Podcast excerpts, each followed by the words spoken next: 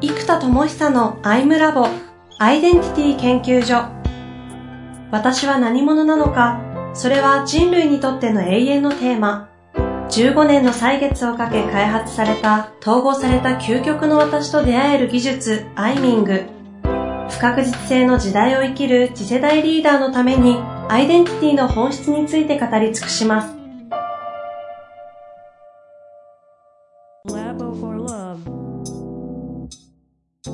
こんにちは、遠藤和樹です。生田智久のアイムラボアイデンティティ研究所。生田さん、本日もよろしくお願いいたします。はい、よろしくお願いいたします。さあ、今日は、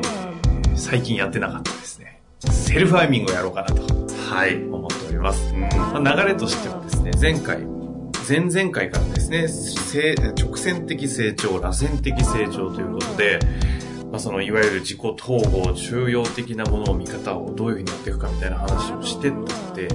せっかくなんでね、螺旋的成長である、この自己統合的なところ、セルフアイミングしていただいて、うん、ちょっとね、久々に体感型でいこうかなと。そうですね。はい。多分、1回だと終わらなそうなので、うん、ちょっと2回、もしくは、もしかすると流れによっては3回ぐらいまで行ってしまうかもしれませんが、うん、ちょっとね、そんな感じでお付き合いいただけたらなと思っております。そうですね。はい。はい。と、では早速始めていきますが、どこから行くかですよね。えー、っとね、これやっぱり僕自身も 自分でセルフアイミングじゃないともう解決できないやつが結構多くてですね。えー、っと、やっぱり、いろんな葛藤が僕の中でも存在するんですけど、うん、えー、っと、ここ最近やっぱり究極ここだなと思ってるのは、うん、えー、っと、例えばポリシーで WOW or NOT っていうポリシーを持ってるところもそうですし、うん、つまり WOW だと思うものは WOW だし、そうじゃないものはやらないっていうのはまさにど真ん中とかアイデンティティのど真ん中っていうことを扱ってる以上もそうなんですよ。うん、もうど真ん中以外にぶらしてしまうとど真ん中じゃなくなっていくので、うん、本当に突き詰めたど真ん中行こうとすると、自分自身にもそうだし、自分の選ぶこと全てにおいて、ワオかワノットかで、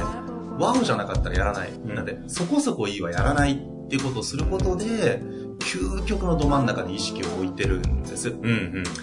がゆえに、まあ、いい部分、陰陽で言うといい部分も山ほどあります、えー、で、例えばこの、物を買うときにも、やっぱりワオと思ったものってワオだって思うんですね。前回のロディオボーイボーイとか、あと最近話すといろいろあるけどね、あの、電動歯ブラシはね、あのね、ソニックケアがね、むちゃくちゃ良かったです。ワオですか？ワオでした。あの、僕知らなかった。あの、いろんな有名なメーカーのいろいろあって、いろんなの使ってたんですよ。でもそこまで変わんないだろうと思ってたら、ソニックケアだけ、あの、音波振動なので、全く別コンセプトです。なので、歯茎に優しいのに、強度がむちゃくちゃ思考が取れるっていう、その強度が上がって優しくなるっていう本来統合し得ないことを2つ統合してるんですよ。最近このあの番組、ちょっとお金使う海外が増えるマーケティング要素でね、デザインもおしゃれ。他のに比べてデザインもおしゃれっていう、ええ、本来その機能として強いと優しいが統合するだけでもいいのに、さらにデザインが一番おしゃれっていうのまで持ってきやがったみたいな。あのソニックアってちょっと黒、真っ黒で、あ、そう、最近黒くないですよね。なんか結構おしゃれなデザインですよ。量販店だと並んでますもんや、ハンブラシって使ってみないし、口コミだとやっぱわかんないですね。何がきっかけで？あの、間違って買っちゃった。偶然ですか？あのね、最初にあの、プシュプシュっていうフロスが出てたから、それを買おうと思ったら、歯磨き買っちゃった歯ブラシ、歯ブラシ。で買っちゃってずっと放置してたんで、誰かにあげようかなとか、他の電動歯ブラシね、他の有名メーカーのやつあるから、それでも十分だと思ってたからいいなと思って、まあでも仕方ないと。で、壊れたんですね、今まで使ってたやつが。うんうん、で、おそらく本体が壊れてなくて、充電器が壊れてたから、まあ、多分こう、断線したか、なんか、ちょっとその充電器だけ多分、1000、2000で買えば治りそうだったんだけど、うんうん、まあ今回ちょっとずっと眠ってるから、あれ使うかと思ってその機を使ったらもうね、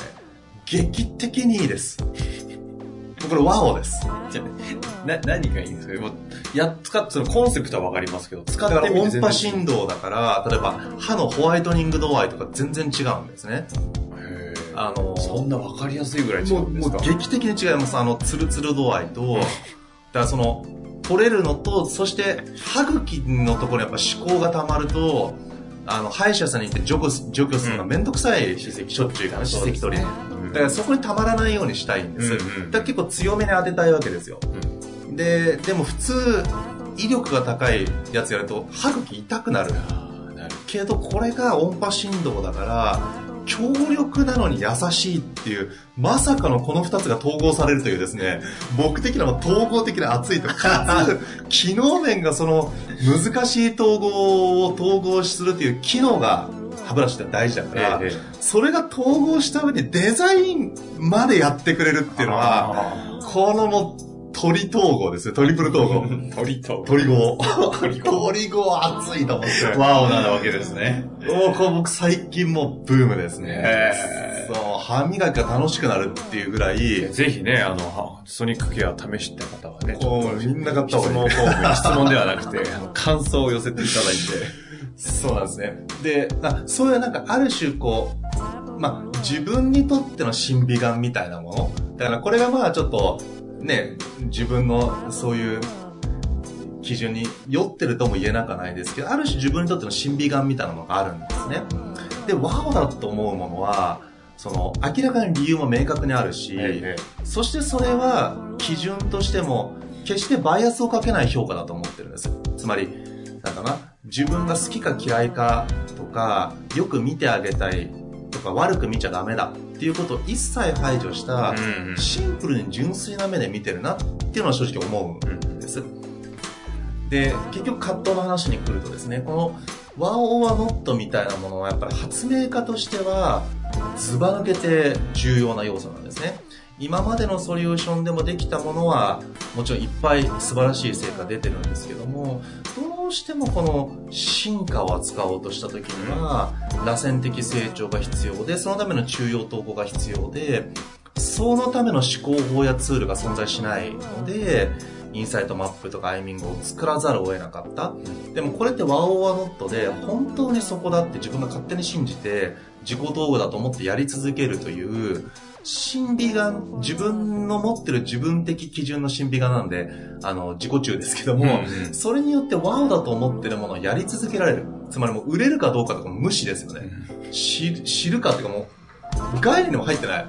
本当に必要なものをやるっていうだけなんですよね。この間テレビ局の方とお話ししてて、視聴率じゃない基準を持ちたいって言ってたところで言う、生田さんのワオ基準ですよね。ワオワノット基準。そうですね。ただテレビの場合視聴率が命なので、あの、テレビで持っていけるかどうかあれなんですけど、それはインターネットテレビだってできますね。うん。あと自己責任で。まあそんな中でね、このままいくと、いくらでもワオ終わった終わんないワオ、ワオはノットプロダクトの話だけでもないくつでもできそうだし、これ一つ面白いんで、ちょっと今後ちょこちょこねそう、ですね。これだけでもいいですけど、やっていきたいですが、今日はね、セルフィーアイミングにそろそろねそう、です。で、この発明家としてのワオワノっていうのはむちゃくちゃ機能するね。ところが、リリーサーにとってのワオワノット、いや、プロデューサーというコミュニティ、人の可能性を開くリリーサーの部分と、あとコミュニティを作るプロデューサーにとって、ワオワノットが、もうですね、もう常に弊害と、なんかね、関係性の破壊をもたらすんですよ。ここはやっぱりですね、非常にこう、なんだろうな、もうずっと葛藤テーマです。で最終的な僕のビジョンとしていきたいのが、それこそね、あの、誰もが本当に命の火が踊っていて、内なる魂の光がね、この大爆笑するほどど真ん中をみんなが生きてる内なる花火祭りの世界っていうのが、やっぱり行きたいところ。で、そのためには、こういうアイミングがインサイトマップとかも含めてなんですけど、そろばん塾のように誰でも使えるもの。そしていつもよりのそろばんの凄さというのは、その、むちゃくちゃ数学ができる超賢いという象徴である東大理系の人よりも、暗算っていう一点だけに特化すれば、暗算2級の多分小学生のがすごいっていうですね、6桁と6桁と6桁と多分、東大理系の人でもちょっと待ってて絶対なるぐらいのことを、そろばん習ってる普通の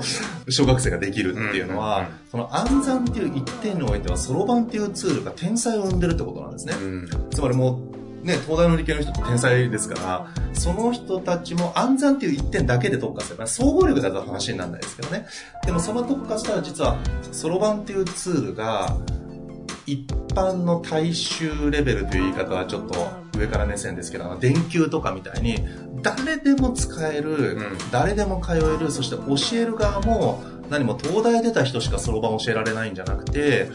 ちゃんとそろばんに成熟した先生であれば教えることができるというそろばんっていうのが僕ずっとですね発明品のロールモデルなんですね。天才が生まれると、うん、これやばいと。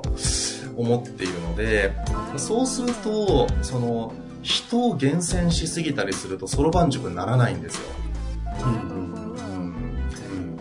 で、あとやっぱりリリーサーという自分から見た時も人の、まあ、ビーイングの解放、ロールの発揮って置いているように、うん、統合されてきその人のエネルギーのそもそもの解放、うん、とロールっていうのはやっぱり能力、パフォーマンスの発揮なんですよね。うん、でこのエネルギーが高くてパフォーマンスが発揮されてる状態っていうのをやりたいと。で、えー、っと、これもですね、あの、非常にこうちょっと上から目線かつ勘違いが激しいという前提を持った上で言わせていただくと、やっぱり本当にたくさんの1対1と1対多を行ってきたがゆえに、ある種のドラゴンボールのスカウターみたいなものが、凄まじく、あの、育ってしまってるんですよ。ずれてる可能性も多分にある前提ですけど。ただ、これが本当に長期的に見ると、本当にその通りになってるパターンがほとんどなんですよ。やっぱり、突き抜け切らない方々が持ってる突き抜けない理由はここだなって思ってるところがあって、やっぱそれが2年も3年も変わらない場合、やっぱりやりたいやりたい言ってても、その通りのやっぱり格っていうのがあって、アイデンティティ通りにことが起きてるので、そこ以上望むんであればここを統合するしかないんだけど、そこに向き合わないんだったら結局変わらないよなっていうことはやっぱ3年とか5年見ると本当にそうなってるんですね、うんうん、だこれがやっぱり本当にその通りになりすぎる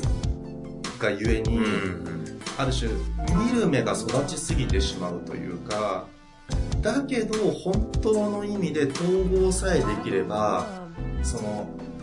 スタートはどこであれ突き抜けていくっていうのを知ってるんですね。これやっぱりアイミングの訓練をしてる人たちはもう劇的にエネルギーレベルやそういうのが進化していくものを今目の当たりにさせていただいていて、やっぱり改めて皆さんが教えてくれましたし、まあ、NP をやってた時もね、本当に共依存状態みたいな若者が、もう2、3年後にはもうかなりその共依存なこの気持ちも汲み取れる相当いいリーダーだよね、みたいな、もう、あ、なかなか逸材ザドっていうリーダーまで育つ？でも、確かにそういう仕組みがなかったらおそらく、いかなかっただろうなとも正直思うところはありますけども、うんうん、ただちゃんと仕組みやきっかけがあれば、人って本当に開かれるっていうのも知ってるんです。ただそのアイミングにしてもその NPO にしても僕が異常なコミットメントと時間を使って初めて成り立ってたものなのでそこを投資できるか、うん、つまり社会が本当にそうなるというビジョンがあるので人類の進化とか世界中がそうであるというのを考えた時に、全力疾走したって多分絶対届かないものに今歩んでるわけですね。そうなった時にこの誰にかけるかっていうことは選びたくないんです。本当はもうオールウェルカムで、みんなに提供したい、し相談乗ってほしいって言われたらもういいよいいよっていつでも聞きたい。で昔それやってたわけです、うん、それをやるといいよいいよっていう風に無償で相談に乗ってもらって当たり前になっていったりセッションも無料でやってあげてもまたお願いしますってずっと今度そのなんだろうな助けてくださいとか面倒見てくださいって人たちに時間がすごくかかっていき、うんで空気を読めるリーダー層の人たちって配慮をして今度ね、気軽に相談に来てくんないん ですよ。で、すごくそういうことがどんどんどんどん起きていってしまって、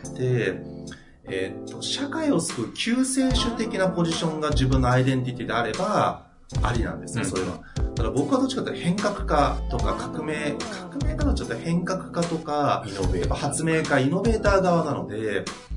あの、地道な向き合うことの延長線上にイノベーションがあるってもちろんそうなんですけども、それでできることの限界までもやってきてるんですね、実は。うんうんもうそれこそ一緒に住んで2年間ぐらい一緒に住みながら若者面倒見たりしてたのでそこまで本気でやりきってみて出した結論なんです。なんでそれやりきらずに向き合うこととか本気で時間を使うことを恐れてるのではなくもうフルで使い切ってやりきった結果その限界にぶつかった。なんでそこの直線的成長の先には、えー進化がなかった。うんうん。っていうのが分かったので、まさに螺旋的成長を選択した。でそういう経験もあって結局ですねこの審美眼的なものが強すぎるワオワモットが強すぎるのでなんで僕がレコメンドしてる商品ってむちゃくちゃ本当にいいと思うんですよ。で逆に中途半端なことは人のサービスを一切レコメンドしないんですね、どんなにシェアしてくださいって言われても、ワオだと思ってないものは正直おすすめできない。けどワオだと思ったら別にそんなのね、マーケティングのフィーをもらおうかもらう前がワオですよってできる。だからそれがすごく機能してる側面と、やっぱりこう人を判断しすぎてしまう。で、資質があっても育てるのにものすごく工数がかかるのが分かってしまう。で、そしてそれはその、見立てっていうと上から目線で微妙ですけど、でもこれ皆さんもスポーツ経験があったり、他何か自分が卓越した何かを持ってる領域って分かると思うんですよね。で、最初やる、やり始めた人よりも、いかにその高みにうん足を置くことがいかに難しいかを知ってるがゆえに、うん本気でやるなら相当かかるっていうのがあるので、相当かかるならこっち側はかけるっていう意思決定が必要なんです。この人にかけるって決めないと、正直こう、10日交換にしようと思うと、育てる単価がですね、それこそ僕のコンサルとかアイミングの一般的なフィーで計算してしまえば、それってもう、月間ね、何十時間も関わったらそれ何百万になってしまうので、とかにいっちゃうような世界になりますよね。で、それを実際お支払いいただいてる方々もいっぱいいらっしゃるので、うん。じゃあなぜその人にタダなん。ですかっていうことは、逆にしっかり払っていただいてる方々に対して失礼になってしまうので、やっぱそれはその価値をちゃんとか書くんですよね。価格っていうのは価格に対して価をうん。感じてくれてる価格がついてるの。その価格を払ってくれてる人たちに失礼になる。とだからこう関わりたいけど関われないっていうかむしろ関わってはダメだ関わっちゃいけないっていうふうに無理やり自分で線引きをしてるんですよそうしないと僕すぐに合宿やってタダで教えちゃうとか すぐにいいよいいよってどんどん一緒にやって育とうよってやっちゃって結果その時間とコストが人類の進化につながってないなっていうことがやっぱあまりにも人生の中で多かった。うん。ので、まあ、ちょっとすぐに親近感が異常に近いところに持ってこれちゃうっていう関わり方はまずいんですけど、まあ、というふうにまずいっていうふうにはもう思わなきゃやっちゃうんです、うん無償だろうとなんだろうと、うん。なので今もう極端にアポ入れません。極端に一人でやりますっていうふうにしてあの関わってもらうと育てちゃうんですね。なんで仕事ができようができまいが育てることに意識を持ってって育ててしまうので、結局ほぼセッションの繰り返しになるしでそれやんないとイノベーション起きないから、業務を依頼してもその人の今の格の範囲でしか業務ってできないのでその格を高めることに貢献することこそが正直給与よりもはるかに大きなインパクトですしその人の障害年収なんかも劇的な数字が変わるので、うん。僕が一番できる貢献ってそこなんですね、やっぱそういう関わり方を選択するがゆえに、なんか、フィギュアを払って無償でセッションやって、無料で教えて、あれ？みたいなことが、やっぱ非常によく起こしてしまう傾向があるので、今は、そこを無理やり抑え込んでる、陰の克服になってるんですよ、僕の中で。前はそれが陽だったんですよ。うん。親近感とかウェルカム度とか、全部受け入れて徹底して向き合うみたいなことをやってた時期があったので、陽だったけどそれが陽極まって陰。そして今発明家の自分にとってそれはあまりに陰だと起きすぎていてでまあたまに解放するんだけどやっぱり陰だと思ってるから思ってる通りに出来事ってやっぱ起こしちゃうんですよね、うんうんやっぱりなっていう方に起こすので、えっと、そういうことがやっぱ起きちゃうんですよ。うんうんで、そのたんびに、あ、やっぱりもう発明家に特化してやらない限り、ちゃんとつながることは難しいなと。うん向こうを僕に合わせるのは難しいと思うんです、正直。あの、教わらずに僕の事業のことに関わることは難しいと思いますし、自己統合のそもそもがわからないので、そうするとそこをじゃあ、無償で教えるってことになってくると、その指導コストが、時間ですよね。ま何よりも時間なんですよね。その時間に発明できたことで、誰かに貢献できたり、世界に貢献できたことを犠牲にしてでも、その人にかけるっていうことを意思決定しないと、と使命との天秤なので、全て。なのでやっぱ非常に難しいんです、うん。僕の中で。その天秤を押し切ってまでかけるっていうのは、かけた以上、その人も本気でビジョンとか使命とか、社会や世界にかけてくれてないと、これやっぱ難しいということが起きていて、なんでここのですね、その、自分の持ってるスカウター力が上がったことと、この、と言いつつウェルカム度がむちゃくちゃ高いし、スカウターは持ってるんだけど、それを吹き飛ばす人の進化や成長が起きるのも知っているし、どうすればそれができるかって僕はコミットすればそれをほぼ間違いなく起こせるぐらい技量があるわけなので、ちょっとおこがましいですけど、それは起こせるんですよ、僕が関われば。だからこそ、できるって思えるからやりたいっていうことと、使命のために本当にその時間の使い方が、本当に世界や社会ってことにおいて、本当に。適切かって捉えた時には、今は、やっぱり心を鬼にしてもじゃないけど、ぐっとちゃんと自分の世界に自分が自分として発明家として生きること、つまり人のために生きるのではなく、発明家として生き抜いた先に人に貢献するという形に持っていかない限り、このループを人生何度も繰り返してきてるので、また同じ繰り返しをしかねないと。いうことで今、ここの1年ぐらいまた特にフォーカスして、フォーカスしたってなかなかリリースが難しかったので、これやっぱ人のためにやってたら、つまり教えるために授業に関わってもらう人を増やしちゃったりしてたら、3年かかっちゃってたなってやっぱり思うんですね。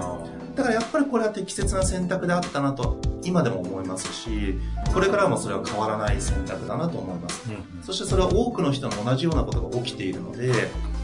一度アイデンティティ、統合アイデンティティを確立するまでは、